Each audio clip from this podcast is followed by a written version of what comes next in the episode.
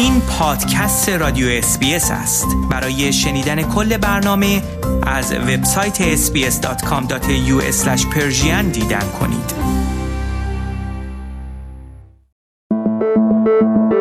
خورشت تکنولوژی.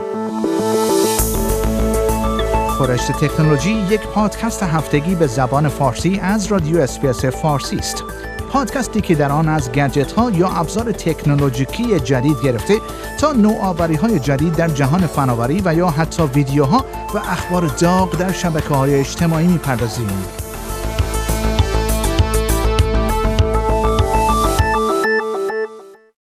چند مرکز مراقبت از سالمندان در شهر پرت استرالیا استفاده از سگ و گربه های رباتی را شروع کردند که می توانند به سالمندان مبتلا به زوال عقل کمک کنند. این ربات ها که به کمک باتری و حسگرهای الکترونیکی حرکت می کنند، ظاهری شبیه به سگ و گربه دارند و دقیقا مانند آنها عمل می کنند. مادلین گلوور متخصص کاردرمانی بر شروع استفاده از این ربات ها در این مراکز مراقبت از سالمندان نظارت داشته است. جیسن برتن رئیس بخش نوآوری در مرکز زوال عقل ایالت وسترن استرالیا می‌گوید استفاده از این ربات ها می تواند باعث یادآوری خاطرات شاد در این سالمندان شود. وی می‌گوید هدف اصلی از اجرای این برنامه جدید تحریک حافظه عاطفی در این افراد است. آقای برتن می‌گوید تحریک خاطرات مربوط به لحظات خوش می تواند به یادآوری خاطرات بلند مدت کمک کند و باعث ایجاد حس سلامت در افراد شود. وی می‌گوید این ربات ها فقط بخشی از برنامه جامع برای کمک به بیماران مبتلا به زوال عقل را تشکیل می دهند و تمرکز اصلی همواره روی برقراری ارتباط با انسانهای واقعی خواهد بود. وی می‌گوید ربات ها نمی توانند جایگزین ارتباط های واقعی با انسان ها شوند و فقط نقشی کمکی دارند. و خبر بعد شرکت خودروسازی ولوو از یک اتوبوس برقی خودران 12 متری رونمایی کرده که با 93 تن ظرفیت قابلیت حمل 80 سرنشین را دارد. برخلاف اتوبوس های معمولی که در شبکه های حمل و نقل عمومی در سراسر جهان به کار گرفته می شوند، این خودروی برقی آلودگی ناچیزی دارد و نسبت به اتوبوس دیزلی معادلش 80 درصد انرژی کمتری مصرف می کند. این اتوبوس با همکاری دانشگاه تکنولوژی نانیانگ سنگاپور طراحی شده و برای هدایت از حسگرها و سامانه ناوبری استفاده می کند که با هوش مصنوعی اداره می شود. این سامانه شامل حسگرهای تشخیص نور و دوربینهای دوگانه است که می توانند تصاویر را به طور سبودی درک کنند و با سامانه جهانی ناوبری ماهواره‌ای هماهنگ شوند. این سامانه مشابه جی پی اس عمل می کند با این تفاوت که منابع چندگانه ای از داده ها را به کار می گیرد تا دقت نقطه یابی را به حد سانتی متر برساند. شرکت ولوو تصمیم دارد در سال جاری میلادی این اتوبوس جدید را در سنگاپور آزمایش کند. این کشور که تراکم جمعیتی بالایی دارد در سالهای گذشته در پی توسعه تکنولوژی های مربوط به خودروهای بدون راننده بوده است تا شاید از این طریق سیستم حمل و نقل عمومی آن کارایی بیشتری پیدا کند. انتظار می رود آزمایش این اتوبوس در طول هفته های آینده در محیط این دانشگاه شروع شود. سوبرا سورش رئیس این دانشگاه امیدوار است آزمایش این اتوبوس در خیابانهای سنگاپور هم در سال جاری میلادی آغاز شود. هاکان اگنوال رئیس بخش اتوبوس‌های شرکت ولوو می‌گوید تولید این اتوبوس جدید نقطه عطفی در ساخت خودروهای بدون سرنشین خواهد بود.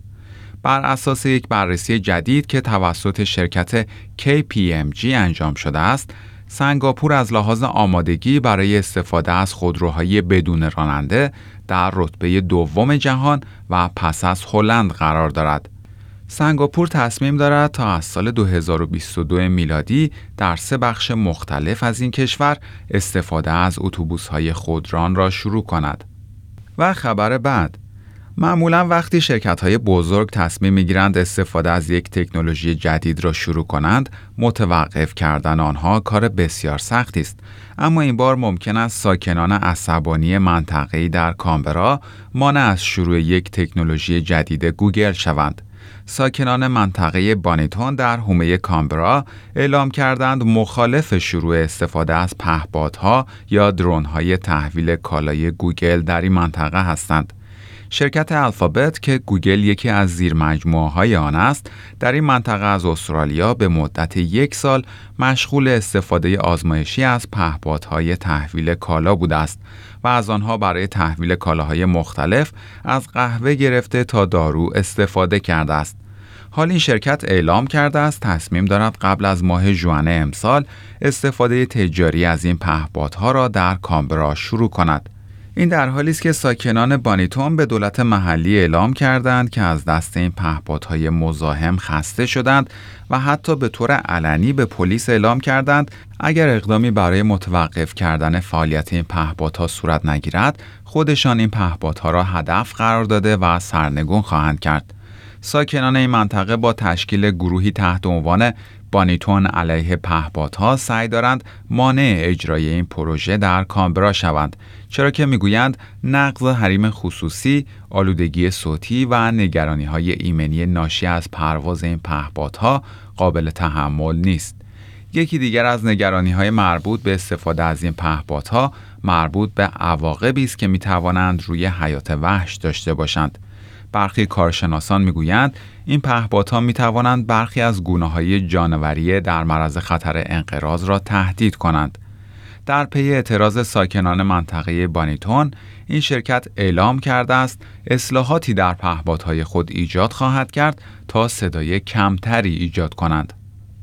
و خبر پایانی برنامه خورشت تکنولوژی این هفته کمیسیون رقابت و مصرف کنندگان استرالیا خواستار در نظر گرفتن جریمه های سنگین برای شرکت های اینترنتی بزرگ از جمله گوگل در صورت عدم همکاری آنها در مقابله با موارد نقض کپی رایت شده است. این کمیسیون پیشنهاد کرده قوانینی به تصویب برسد که این شرکت ها را ملزم کند محتوای دیجیتال از جمله فیلم های سینمایی و برنامه های تلویزیونی که ناقض کپی رایت هستند را حذف کنند. این کمیسیون خواستار اعمال جریمه های تا 250 هزار دلاری علیه این شرکت ها در صورت عدم همکاری آنها شده است. اما شرکت گوگل در واکنش به این پیشنهاد کمیسیون رقابت و مصرف کنندگان استرالیا اعلام کرده است تصویب چنین قوانینی می تواند توان رقابت شرکت های تکنولوژی و رسانه استرالیا در عرصه جهانی را کاهش دهد و باعث شود تا وبسایت های استرالیایی محتوای کمتری تولید کنند. این کمیسیون می‌گوید تولید کنندگان فیلم های سینمایی، موسیقی و برنامه های تلویزیونی در استرالیا برای اینکه از حق کپی رایت خود استفاده کنند و محتوای ویدیویی که ناقض این حق هستند را از سکوهای دیجیتال مانند یوتیوب و فیسبوک حذف کنند، چالش های سختی پیش رو دارند و این وضعیت باید تغییر کند. این کمیسیون می‌گوید سازمان رسانه و ارتباطات استرالیا باید اختیارات بیشتری پیدا کند تا بتواند قولهای بزرگ اینترنتی را مجبور به همکاری در این زمینه کند. ملانی سیلوا مدیرعامل شرکت گوگل در استرالیا و نیوزیلند اعلام کرده است از مقررات پیشنهادی کمیسیون رقابت و مصرف کنندگان استرالیا استقبال می کند ولی سعی خواهد کرد تا جای ممکن از شدت نظارت های این مقررات بکاهد.